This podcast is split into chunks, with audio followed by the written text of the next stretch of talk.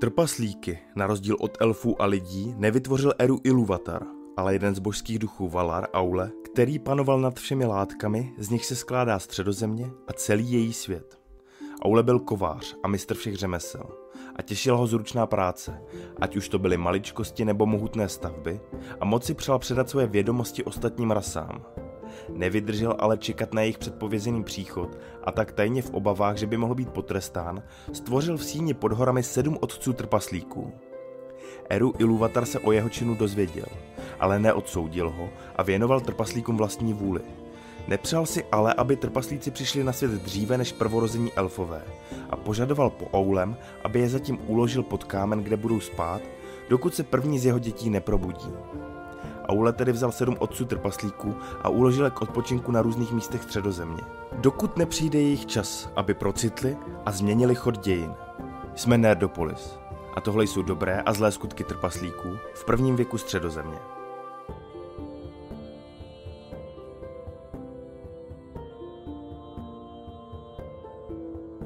V dávných příbězích ze středozemě prvního věku se trpaslíci nevyskytují zase tak často. Když už se ale objevili na scéně, stálo to vždy za to. Bohužel nejen v dobrém světle, ale i v tom zlém. Poprvé se trpaslíci ukázali ostatním rasám během druhého věku Melkorova zajetí, když přišli přes modré hory Eret Luin do Beleriandu. Říkali si Kazat, ale sindarští elfové jim říkali Naugrim, zakrnělý lid, nebo Gonhirim, páni kamene. Nejstarší sídliště Naugrim byla daleko na východě, ale vyhloubili si po svém způsobu velké síně a komnaty ve východní straně Eret Luin a tam města se v jejich vlastním jazyce jmenovala Gabilgatol a Tumunza, což elfové překládali jako Belegost, čili Velehrad, a Nogrod, tedy Dutánora. Největší z trpasličích sídel, daleko v mlžných horách, se jmenovalo Kazad Dům, Trpasluj, v elštině Hadhodrond, které bylo později ve dnech svého úpadku nazýváno Moria. Když elfové trpaslíky poprvé viděli, žasli, protože si mysleli, že jsou jediní tvorové ve středozemi, kteří umí mluvit nebo pracují rukama. Trpasličí jazyk elfům zněl těžkopádně a nelibozvučně a jen málo z nich jej později ovládalo. Trpaslíci se ale učili rychle a raději se naučili elfí jazyk, než aby cizí plemeno učili svému jazyku. Přátelství mezi elfy a trpaslíky bylo vždy vlažné, ale obě rasy z něj měly mnoho užitku a velký prospěch.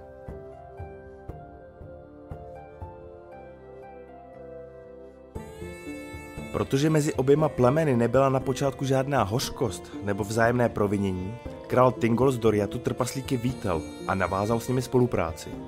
Později ale věnovali trpaslíci své přátelství raději elfům Noldor, než všem ostatním elfům a lidem, protože společně chovali lásku a úctu k Aulemu.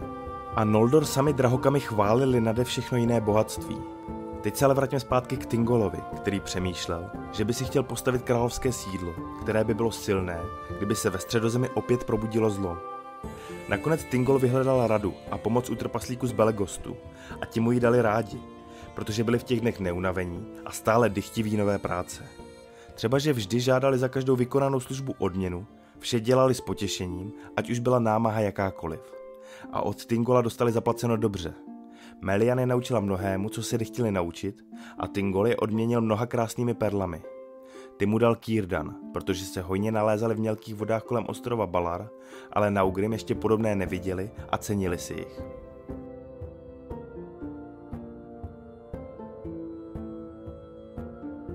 Poté trpaslíci vytvořili Tingolovi sídlo po způsobu jejich lidu, tedy tesané hluboko v zemi. Tingolovo nové sídlo se nacházelo uprostřed lesa ve skalnatém kopci, u kterého tekla řeka. Tam pak udělali bránu do Tingolových síní a postavili přes řeku kamenný most, který umožňoval jediný vstup do brány. Za ní se pak zbíhaly široké chodby do vysokých síní a komnat hluboko dole, které byly vytesány v rostlém kameni. Chodeb a komnat bylo tolik a tak velkých, že bylo sídlo nazváno Menegrod, tisíc jeskyní. Když bylo Tingolovo sídlo postaveno v říši zavládl mír Trpaslíci dál přicházeli tu a tam přes hory a obchodovali s Doriatem. Málo kdy ale chodili až do Falasu, protože nenáviděli zvuk moře a báli se na něj pohlédnout.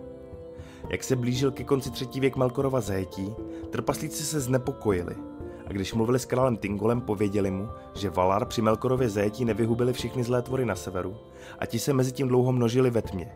A nyní vycházeli a toulali se široko daleko.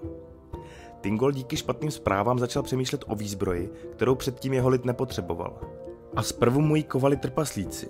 Ti byli v takové práci velmi zruční, protože všichni trpaslíci byli od jak živa válečnický lid a zuřivě bojovali s každým, kdo je popudil. Ať už to byli Melkorovi sluhové, elfové, divá zvěř nebo jejich vlastní příbuzní, trpaslíci z jiných sídel. Sindarští elfové se poté od trpaslíku umění kovářství rychle naučili. Ale v kalení oceli, jako v jediném ze všech řemesel, trpaslíky nikdo nepřekonal, ani Noldor. Ve výrobě brnění ze spojených kroužků, jež vynalezli kováři z Belegostu, neměla jejich práce soupeře. Tingolovi zbrojnice tak byly dobře zásobené sekirami, kopími a meči, vysokými přilbami a dlouhými kabátci z lesklých kroužků, protože trpasličí brnění bylo vyráběno tak, že nerezivělo, ale stále zářilo jako čerstvě vycíděné.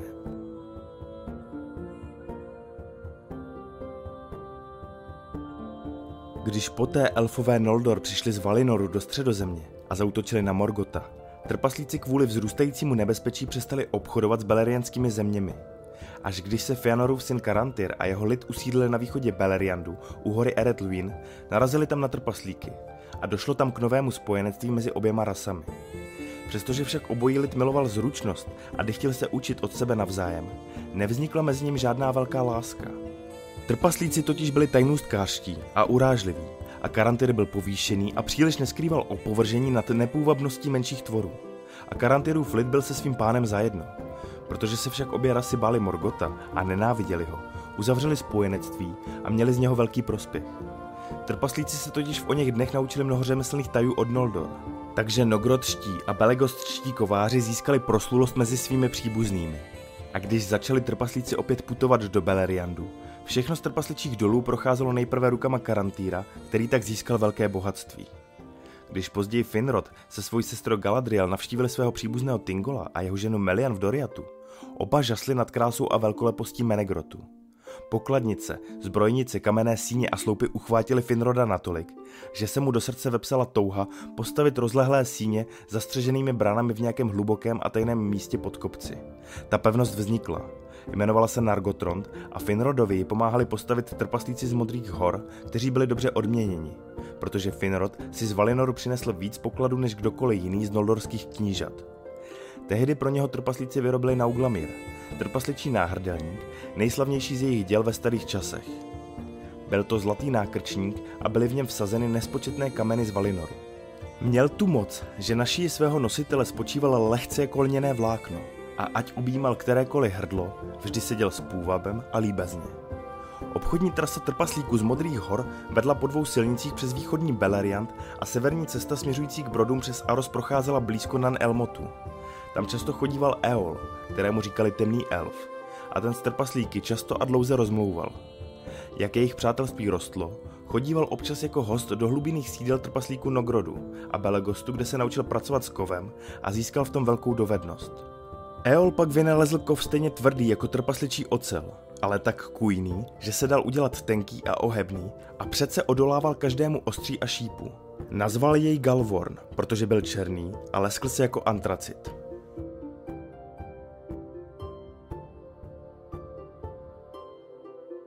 Když později Fëanorův syn Maedros sebral všechnu sílu elfů, lidí, aby napadnul Angband, trpaslíci mu pomáhali jak ozbrojenou silou, tak velikou zásobou zbraní a nogrodské i belegostské kovárny měli v oněch dnech napilno. Když pak začala bitva, která vešla ve známost jako bitva nespočetných slz, trpaslíci z Belegostu si během ní vydobili velikou slávu, protože jako poslední z východního vojska stáli, přestože ostatní již byli mrtví. Trpaslíci totiž odolávali ohni draku, které Morgot vyslal, houže v natěji než elfové a lidé.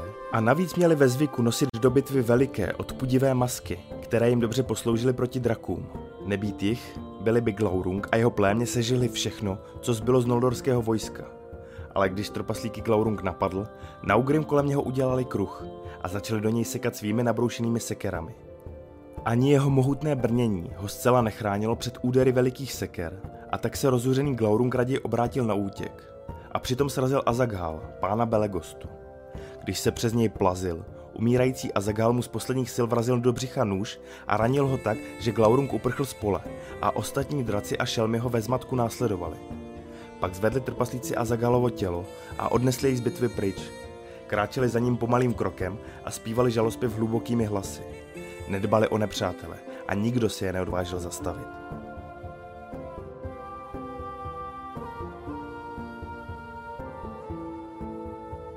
Nejznámějším trpaslíkem prvního věku středozemě byl bezesporu Mim, který byl zajat Turinem Turambarem a jeho skupinou psanců.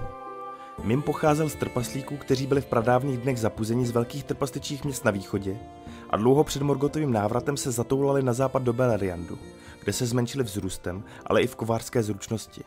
A začali krást a chodili s ohnutými zády a nesmělými krůčky. Než přišli přes hory trpaslíci z Nogrodu a Belegostu, belerianští elfové nevěděli, kdo tihle malí trpaslíci jsou. A tak je pro zábavu honili a zabíjeli. Ale potom je nechali na pokoji. Sindarsky je pojmenovali Noegit Nibin, drobní trpaslíci, a ti nemilovali nikoho jiného než sebe. A sice se báli skřetů a nenáviděli je. Elfy nenáviděli neméně. A elfy z čeledin Noldor ze všech nejvíc, protože jim, jak říkali, ukradli zemi a domov.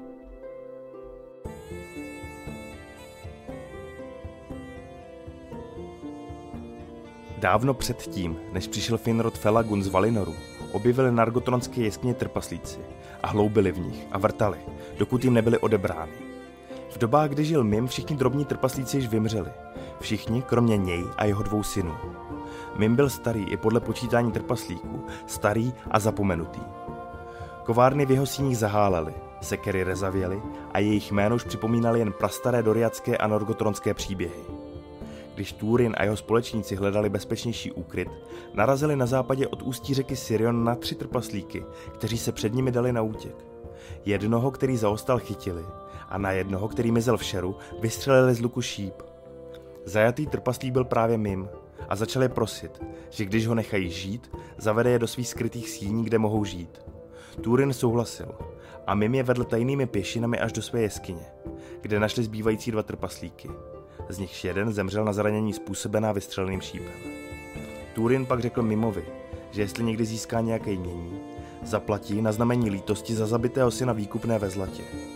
Nešťastný trpaslík souhlasil, přestože jeho srdce schladlo, ale protože slíbil, že jim nabídne příbytek, nechali bydlet ve svém domě.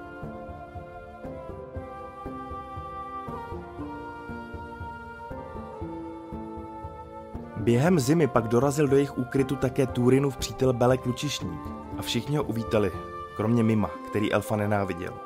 Ostatním se začal vyhýbat a raději seděl se svým synem Ibunem v nejhlubších stínech svého domu a s nikým nemluvil. Když pak na sklonku roku Mim se svým synem sbírali v pustině kořínky, zajali je skřeti, kterým Mim slíbil, že je zavede do svého domu, kde se nacházel Túrin, kterého v té době Morgot hledal.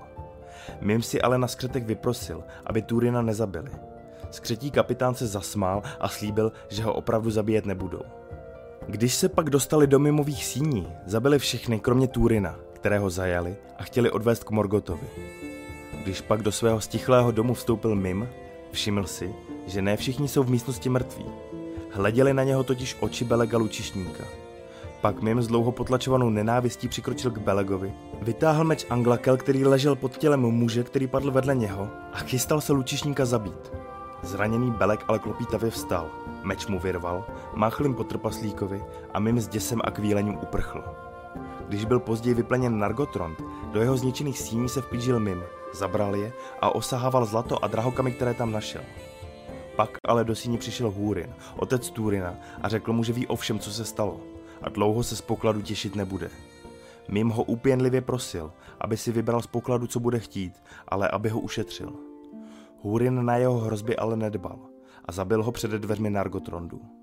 Tak skončil tragický příběh trpaslíka Mima, jednoho z posledních drobných trpaslíků. Húrin pak z Nargotrondu odešel a z pokladu sebou vzal jedinou věc – Nauglamír, trpasličí náhrdelník.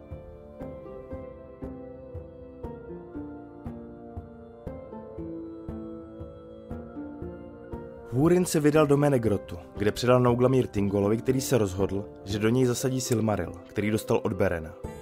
V tu dobu byli v Doriatu velcí trpasličí řemeslníci z Nogrodu a Tingol je povolal a oznámil jim své přání. Když trpaslíci spatřili dílo svých otců Nauglamír a zářicí Silmaril, zmocnila se jich velká žádostivost vlastnit je a odnést je do svých dalekých domovů v horách. Nedali však nic najevo Ujali se úkolu a dlouho pracovali ve svých hlubinných kovárnách, kam za nimi často docházel Tingo.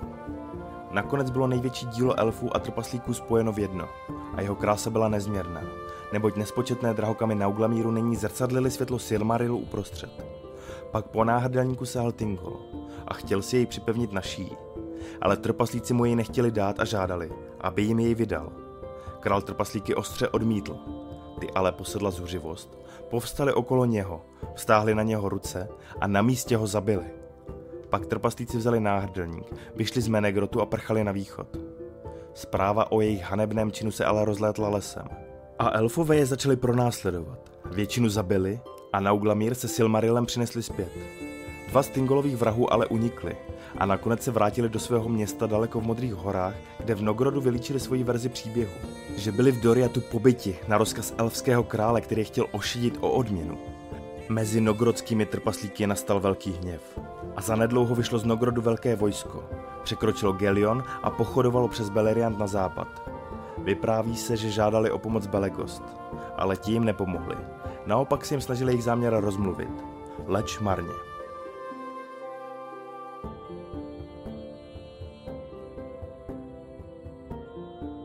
Vojsko trpaslíků pak bez překážek vniklo do doriackých lesů, kde se jim nikdo nepostavil, protože jich bylo mnoho a byli zuřiví. Melian odešla po smrti svého manžela Tingola do Valinoru a její moc, která chránila Doriat, zmizela s ní. Trpaslíci drželi směr, překročili velký most a vstoupili do Menegrotu, kde došlo k nejbolestnějšímu z žalostných činů starých časů. V tisíci jeskyních došlo k bitvě, ve které bylo zabito mnoho elfů i trpaslíků a na to se nikdy nezapomnělo. Ale trpaslíci zvítězili a Tingolovi síně byly vydrancovány a vypleněny. Nauglamír se Silmarilem trpaslíci odnesli. Mezi elfy se brzo rozneslo, co trpaslíci udělali a zpráva došla až k Berenovi a Lutien, dceři Tingola a Melian. Beren povolal svého syna Diora a šli na sever k řece Askaru a s nimi šlo mnoho osirianských zelených elfů. Tak se stalo, že nogrodští trpaslíci, vracející se z Menegrotu s prořídlým vojskem, narazili na nevěditelné nepřátele. Celý les naplnil zvuk elfských rohů a odevšat se na trpaslíky sypaly střely. Mnoho jich tam bylo zabito v prvním náporu, ale někteří unikli přepadení, drželi se pohromadě a prchali na východ k horám. Pak ale vyšli enti, pastýři stromů, a zahnali trpaslíky do stinných lesů Eret Lindon, ze kterých žádný trpaslík živý nevyšel. V bitvě svedl Beren svůj poslední boj a zabil v něm krále Nogrodu. A když mu vyrval náhrdelník z ruky, trpaslík proklel celý poklad. Po válce hněvů na konci prvního věku, když byly severní končiny západního světa rozervány a moře se do nich burácí zřítilo mnoha průrvami, zanikla i starobylá města Nogrod a Belegost v Modrých horách. Čímž končíme pro dnešek již další vyprávění z historie trpasličího lidu. Co na tuhle část dějin národa trpaslíku říkáte? Napište nám do komentářů. Jinak bychom vás chtěli pozvat na křes našeho diáře, který proběhne 11. ledna v knihách Dobrovských na arkádách Pankrát z Praze. Od 17.00 bude probíhat beseda, kterou bude moderovat komotra Kristýna Sněgoňová a jistě nepůjde o všední povídání. Budeme rádi, když dorazíte. Vaši Libovan Kenoby a Honzík Křepelka, kteří se s vámi jako vždy srdečně loučí. Geek and Proud.